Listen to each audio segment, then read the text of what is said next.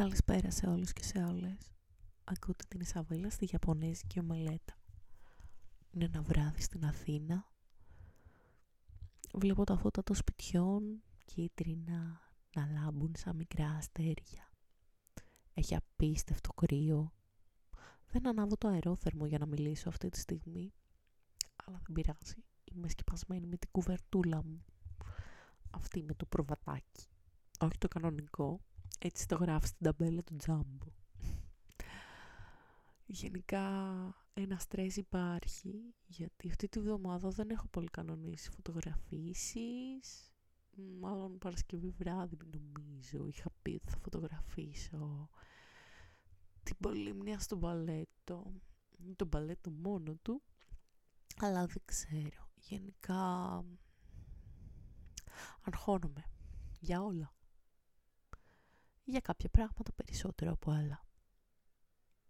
Η ζωή κυλάει και δεν ξέρω αν θα προλάβω να κάνω όλα όσα θέλω. Για όσα ακούνε πρώτη φορά, τώρα κάνω μεταπτυχιακό κοινωνικής νευροεπιστήμης και κοινωνικής παιδαγωγικής και δεν είναι το πρώτο μου μεταπτυχιακό, ούτε το πρώτο, η πρώτη μου επαφή ας πούμε με το ε, Διάβασμα. Μια κοπελά με το μεταπτυχιακό, η Τατιάνα. Συνέχεια στέλνει μηνύματα στην ομαδική.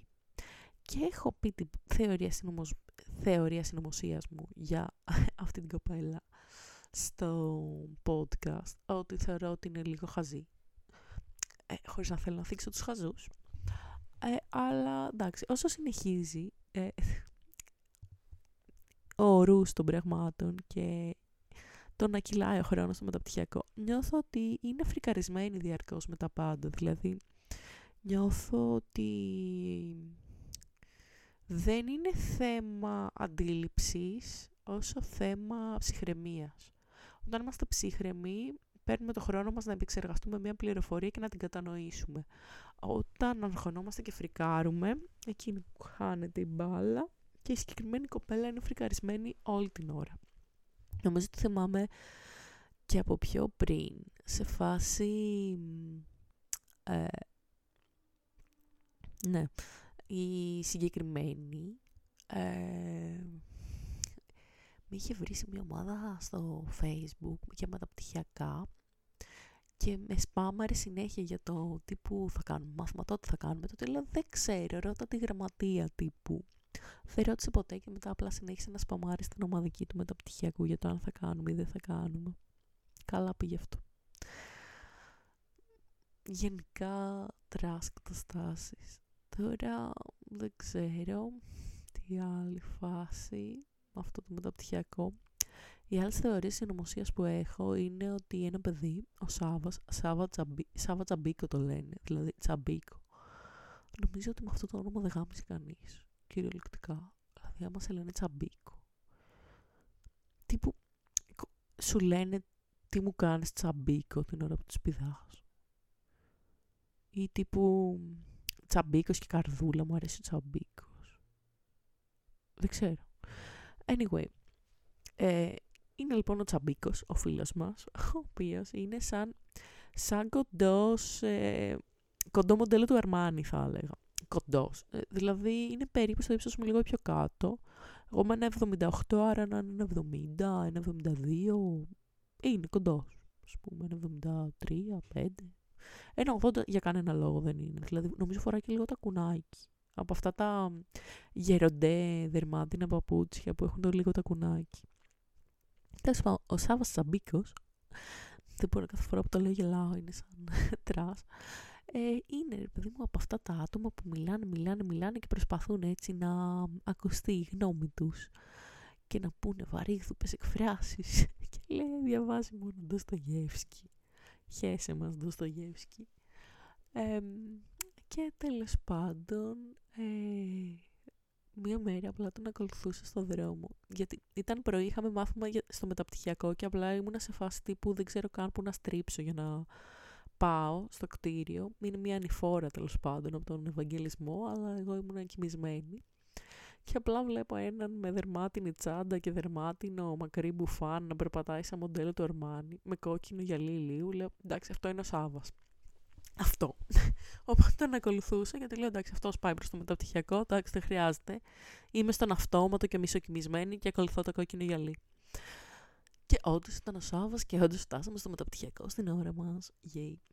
Τέλος πάντων, έχω θεωρία συνωμοσίας γι' αυτόν ότι όταν ήταν μικρός ήταν τσάμπι και ανασφαλής και τώρα που έχασε το baby fat είναι, ξέρω εγώ, είναι εξίσου ανασφαλής αλλά το μασκάρι ε, κάτω από ε, καλά ρούχα, καλά, κα, κατα, κατασάβα καλά γιατί είναι 24-25 και δίνεται λες και είναι 40 Οπότε νιώθω ένα vibe ότι μεγάλωσε σε χωριό ας πούμε και τώρα συχνά ζεις στη λάθος μεριά της Αθήνας θα έλεγα. Και η λάθος μεριά της Αθήνας είναι το κολονάκι. Ότι τύπου σου λέει «Α, ώστε έτσι δίνονται λοιπόν οι καλοντημένοι Αθηναίοι. Ας επενδύσω λεφτά που δεν έχω ας πούμε σε ένα outfit ή που έχω δεν ξέρω». Οπότε Σάββας Τσαμπίκος δίνεται πολύ intellectual για 40χρονο καθηγητή πανεπιστημίου, που δεν είναι. Ούτε 40χρονο, ούτε καθηγητής πανεπιστημίου. Τέλος πάντων. Ε, έχει cute πρόσωπο, θα έλεγα, αλλά ναι. Νομίζω είναι δύσκολο να τα έχεις με κάποιο κοντό. Είναι λίγο σχέση εξ αποστάσεως. Τέλος πάντων. Ε, λέει η Σαβέλα ότι ο άλλος είναι κοντός, ξέρω και του, τον περνάει 4-5 πόντους, ας πούμε. Αλλά ναι, Γενικά ο Σάββας Τσαμπίκος έχει τον τεφό ότι έχει σπουδάσει θεολογική, οπότε αυτό είναι game over. Άμα έχεις σπουδάσει θεολογία, ε, δεν ε, γίνεται να γίνει κάτι μεταξύ μας. Ποτέ. Και αυτό το λέω και σκέφτομαι ε, τον κρυφό πόθο της φίλης ζωής για ένα καθηγητή από το μεταπτυχιακό, ο οποίος και αυτός είναι θεολόγος, αλλά έχει αυτό το vibe του είμαι cool, είμαι άνετος. Ε, ο κύριος Μάριος. Χαχα. Ε, Μάριο λέγανε και τον πρώην μου από το Λύκειο, αλλά δεν ήταν καθηγητής θεολογικής ε, χρονών. Ή ήμασταν ίσα. Τέλος πάντων. Ε, αλλά αυτός ο καθηγητής, εγώ ήμουν σίγουρη ότι ήταν in the closet λίγο, αλλά εν τέλει είναι παντρεμένος με παιδιά, οπότε είναι σίγουρα in the closet, δεν ξέρω. Μου βγάζει το vibe αλλά φαίνεται πολύ καλός τύπος. Μου θυμίζει πάρα πολύ τον κύριο Νίκο από την Καλών Τεχνών. Έχουν την ίδια ενέργεια αυτό το είμαι πολύ καλός συνάτος και θέλω να σας βοηθήσω και είμαι καλός άνθρωπος. Το οποίο δεν το εισπράττει συχνά από καθηγητές πανεπιστημίου. Αλλά τέλος πάντων. Γενικά φαίνεται πολύ καλός τύπος και κάνει ένα απίστευτο βαρύ μάθημα, αλλά εμένα μου αρέσει που και μόνο που μας κάνει αυτό στο μάθημα, παρότι είναι σούπερ βαρετό. Έχω ξανααναφερθεί σε αυτό, νομίζω. Γενικά, λίγο φρικάρα, δεν θέλω να αναφερθώ στους καθηγητές από το μεταπτυχιακό μου το επίθετό τους, γιατί δεν νιώθω τόσο άνετα. Νομίζω οι καθηγητές από την καλών τεχνών δεν θα μου έκαναν μήνυση, αν ήξεραν για το podcast, αλλά οι καθηγητές του μεταπτυχιακού παίζει να μου έκαναν. Κυρίως ο κύριος Πατάτας, θα τον λέω έτσι τώρα. Αυτός που μας κάνει πληροφορική, ο ένας είναι σάικο, είμαι 100% σίγουρη. Η ε, ζωή έχει θεωρία συνωμοσία ότι είναι και ρομπότ και όλα, στον οποίο ελέγχει ο κύριος Πατάτας. Ε, το πιστεύω. Ας πούμε, ο ρομπότ και ο πατάτας. Ο πατάτας είναι σαν το θείο μου το Γιώργο, αλλά το κεφάλι του είναι εντελώς πατατοκέφαλο. Δηλαδή, βγάζει ένα vibe ότι τα χαρακτηριστικά του έχουν χαρακτήσει πατάτα. Και παρόλα αυτά είναι evil πατάτα, είναι σατανικός κύριος πατάτας, γιατί κάθε φορά είναι στραβομουτσουνιασμένος και προσπαθεί να μιλήσει, αλλά τον διακόπτει το, σατανι... το... Όχι τόσο, το κεφάτο ρομπότ του θα έλεγα. Οπότε γίνεται μετά πιο σατανικός και μουρτζούφλης πατάτας, αλλά μετά το ρομπότ τον διακόπτει και λέει διάφορα αλλοπρόσαλλα. Μιλάμε ότι ο καθηγητής ρομπότ είναι εντελώς αλλοπρόσαλλος, κάνει παντομίμα, μιλάει, ε, λέει διάφορα cringe πράγματα, μιλάει μόνος του. Είναι...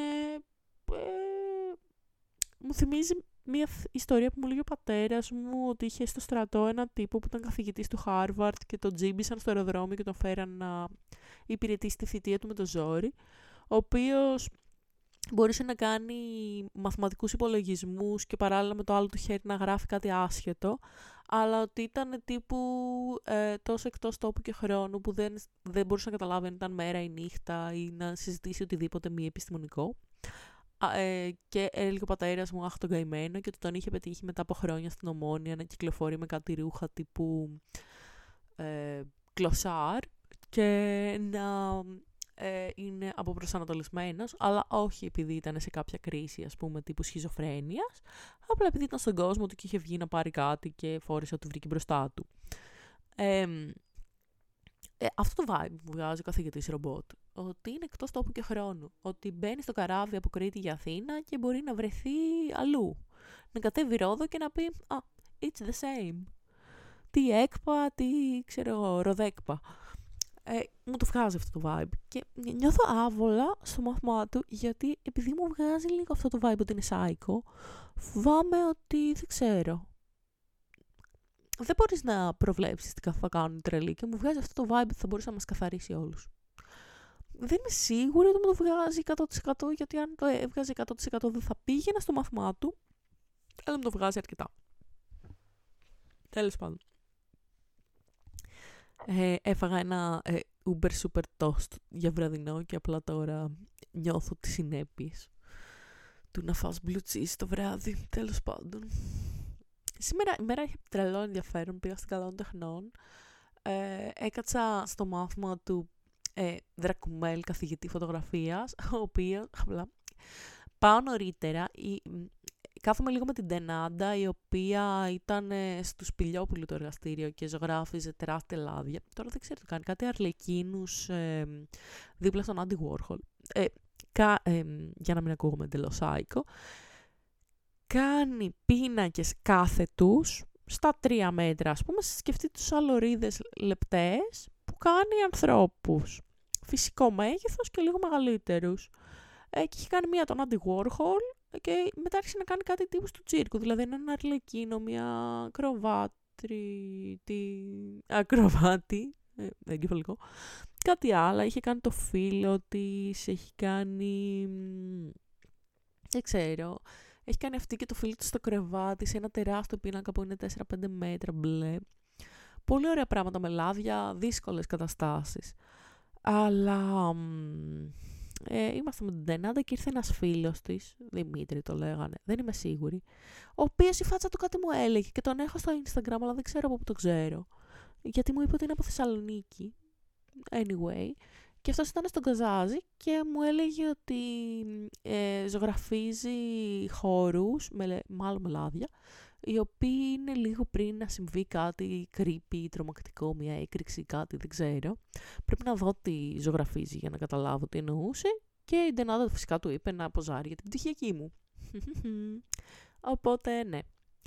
Ε, ελπίζω να βρω μοντελάκι. Yeah, yeah, yeah. Ε, και τέλος πάντων, ε, μετά πάμε στο μάθημα φωτογραφίας, μπαίνουμε μέσα, μου πιάνει τη συζήτηση ο Αλέξανδρος, ο βοηθός του Κοκκινιά, μου λέει έτσι τη λυπητερή, λέει «Α, θα δείξει πτυχία και το Φεβρουάριο, λαλαλά, όχι επικόλληση», λέει, «Ε, αυτοκόλλητα. Μετά λέει αυτό δεν μπορείς να το εκθέσεις πουθενά. Πάει για πέταμα και πρέπει να στοκάρεις και τον τοίχο, γιατί θα φύγει μαζί και ο τοίχος και πρέπει να κάνεις αυτό και αυτό. Εγώ θα σου έλεγα, λέει φωτογραφικό χαρτί και κορνίζε και μετά λέει και μπορεί να το εκθέτει κι αλλού, μήπως τα πουλήσεις. Ε, και λέει, εγώ πιστεύω θα παίρνουν 90 ευρώ το τετραγωνικό, 50-70, καλά θα πάει, λέει, θα είναι γύρω στα ε, 40 ευρώ η εικόνα, ας πούμε, όλες μαζί να πάνε γύρω στα 600-700 και άλλο τόσο οι κορνίζες. Ε, ναι, αλλά είναι μια επένδυση που δεν να την κάνεις. Εγώ όχι, λέει, θεωρώ ότι οι κορνίζες θα σου κάνουν και ε, σκόντο. Γύρω στα 1000 ευρώ θα βγει. Και να είμαι εγώ κάπως τύπου...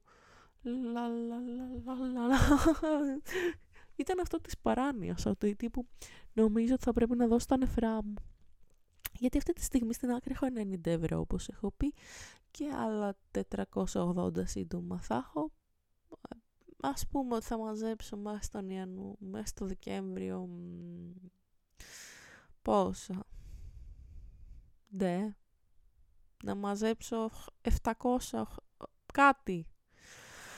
Αν βάλω χέρι 10 Ιανουαρίου, που δεν παίζει να γίνει τύπου μα 10 Ιανουαρίου και να δείχνω 20, στα λεφτά της δεύτερης δόσης του μεταπτυχιακού. Πώς θα πληρώσω τη δεύτερη δόση του μεταπτυχιακού; Ντε.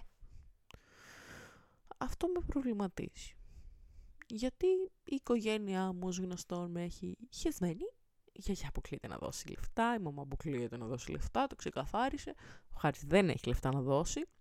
Είμαι σαν καλαμιά στον κάμπο. Δεν θέλω να καταλήξουν τα πράγματα σε δύσκολες καταστάσεις και οι δύσκολες καταστάσεις είναι να βγάλω πιστοτική ή καταναλωτικό δάνειο. Ε, δεν θέλω να φτάσουμε εκεί. Θα προτιμούσα δηλαδή ας πούμε να κάνω κάτι σέμι παράνομο για να το πληρώσω από το να καταλήξω να χρωστάω σε τράπεζες. Βέβαια θα μου πεις άλλο να χρωστάω σε τράπεζες, άλλο να καταλήξεις δύο χρόνια στη στενή. Win-win. Ε, στη στενή θα έχουν και τζάμπα φαΐ. Ε, δεν ξέρω. Πρέπει πραγματικά να δω τι θα γίνει μόλις πάρω προσφορά από διάφορα ε, μέρη για τυπώματα. Το οποίο, η οποία προσφορά ε, δεν ξέρω, ας πούμε, για να πάρω προσφορά πρέπει να περιμένω να έχω ένα π.χ. ποσό, ας πούμε, να έχω τα 600 ευρώ και να πω ότι θα αφήσω τις κορνίζες για μετά κλπ. Τώρα, η φάση είναι ότι δεν χρειάζεται να στρεσαριστώ, οπότε καλύτερα θεωρία συνωμοσίας για το μεταπτυχιακό. Άλλη μια θεωρία συνωμοσίας είναι ότι η γιατρός του μεταπτυχιακού θα θέλει να γίνει πρόεδρος. Μαζί με τον πρόεδρο 15 μελούς, ε, Σάβα Τσαμπίκο. Ε, και αυτό λίγο θα μπορούσε να είναι intriguing γιατί μπορεί να αρχίσουν να τσακώνονται μεταξύ τους και θα έχει ενδιαφέρον αυτό. Αλλά εντάξει, από την άλλη, εγώ ξαναλέω, είμαι απλή παρατηρητής. Δεν κάνω τίποτα. Δεν μιλάω. Όπως και όταν ακούω κάτι θίτσες στο μεταπτυχιακό να είναι σε φάση Λαλαλαλα, είμαι main character. Όλοι ξέρουν ότι ο Σάββας Τσαμπίκος είναι main character, αλλά και αυτές που προσπαθούν ε, δίνουν ένα κάτι. Και αυτό το κάτι είναι το σπάσιμο των νεύρων μου, γιατί μερικές φορές τα νεύρα μας πάνε. Τέλος πάντων, τώρα θα μου πεις και τι σε νοιάζει, θα τους κάνεις παρέα και αύριο. Κάποιοι, όπως είπα, είναι decent, είναι και για καφέ. Κάποιοι, εντάξει, δεν είναι. Άλλοι για άλλους λόγους. Δηλαδή, είναι δύσκολο όταν είσαι σε άλλη φάση, όταν η άλλη έχει τρία παιδιά και οικογένεια. Είναι δύσκολο. Αλλά απ' την άλλη, κάποιοι είναι decent. Αυτό. Δεν ξέρω. αλλά κάποιοι είναι μεχ μεχ. Ακόμα πιστεύω ότι από την πρώτη δεκάδα αυτή η Εύη ε, ακόμα μου φαίνεται αντιπαθής και φυσικά άλλες περιπτώσεις ε, κάπως tragic. Αλλά σιγά σιγά γνωρίζοντας και περισσότερο κόσμο δεν είναι τόσο απελπιστική φάση. Βέβαια θα μου πεις τόση ώρα να φέρω ένα καθηγητή ρομπότ και ένα Mr. Potato Head. Αυτή είναι ε, απελπιστική κατάσταση. Ε, βέβαια, το ρομπότ είναι. Είναι, πώς το λένε, hopeless, δεν σώζεται. Αλλά ο Mr. Potato Head έχει πλάκα γιατί λέει τις διδακτορικές του φοιτητρίες ζουζούνες και είναι σατανικός, αλλά έχει και πλάκα και αυτό το vibe μου το βγάζει και κοκκινιάς. Οπότε δεν ξέρω, δηλαδή έχω μια αρρωπή να συμπαθώ σατανικούς καθηγητές για κάποιο λόγο. Αυτό το black humor με καλεί ίσως. Μπορεί, δεν ξέρω. Τέλος πάντων, γενικά σήμερα, απόψε, η ώρα είναι 11 και 22 και η μέρα για κάποιους θα έχει ήδη τελειώσει, αλλά εγώ επιτέλους κάθισα σπίτι, μετά από τόσες δόσεις φωτογραφιών που έχω στείλει στον καθηγητή φωτογραφίας τις τελευταίες ημέρες και σκέφτομαι να το αντιμετωπίσω κάνοντας επικοδομητικά πράγματα, δηλαδή να σαπίσω στο YouTube και να βλέπω κριτικές για το καινούριο ε, Hunger Games ταινία, αυτό το ε, prequel του Hunger Games με τον ε, Young Sexy President Snow. Ναι. Ε, και δεν ξέρω. Ιδανικά θα ήθελα να πάω ένα σινεμά, αλλά είμαι άφραγγη. Ε, το Σαββατοκύριακο έχω κανονίσει μάλλον να πάω στο Μουσείο Σύγχρονης Τέχνης. Αυτό θα είναι τζάμπα. Όχι Μουσείο Σύγχρονης Τέχνης, στην Πινακοθήκη. Αυτό πιστεύω θα είναι τζάμπα. Αλλά έχω πει και στην Τασούλα να πάμε για brunch και να πάμε και στο... Πες το, ναι, στο Comic Dome. Και δεν έχω λεφτά για αυτά, αλλά απ' την άλλη είναι και μία φορά το χρόνο. Αλλά απ' την άλλη έχουμε φτάσει και σε ένα σημείο στο οποίο η πτυχιακή κρέμεται κατά πολύ από το πόσο θα πουλήσω τα υπάρχοντά μου, ένα νεφρό και κάτι άλλο.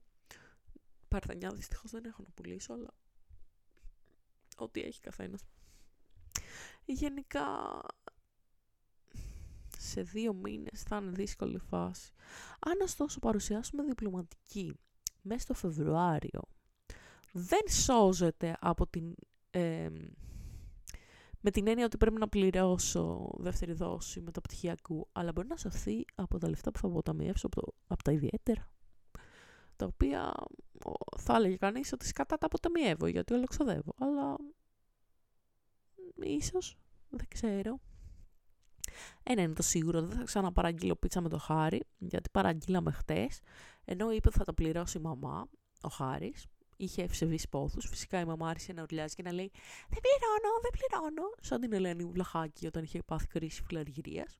Και ο Χάρης λέει: Δεν θέλω να χαλάσω το πενιντάρικο που μου έδωσε η γιαγιά, γιατί μου έδωσε λεφτά. Και γι' αυτό κατέληξε να τα πληρώσει ο Μαλάκας εγώ. Και ο Χάρης να μην μου δώσει ποτέ το μερίδιό του για την πίτσα. Οπότε, ναι. Ένα δάκρυ κύλησε για το πώς θα μείνω άφραγγη και η πτυχιακή δεν θα βγει ποτέ.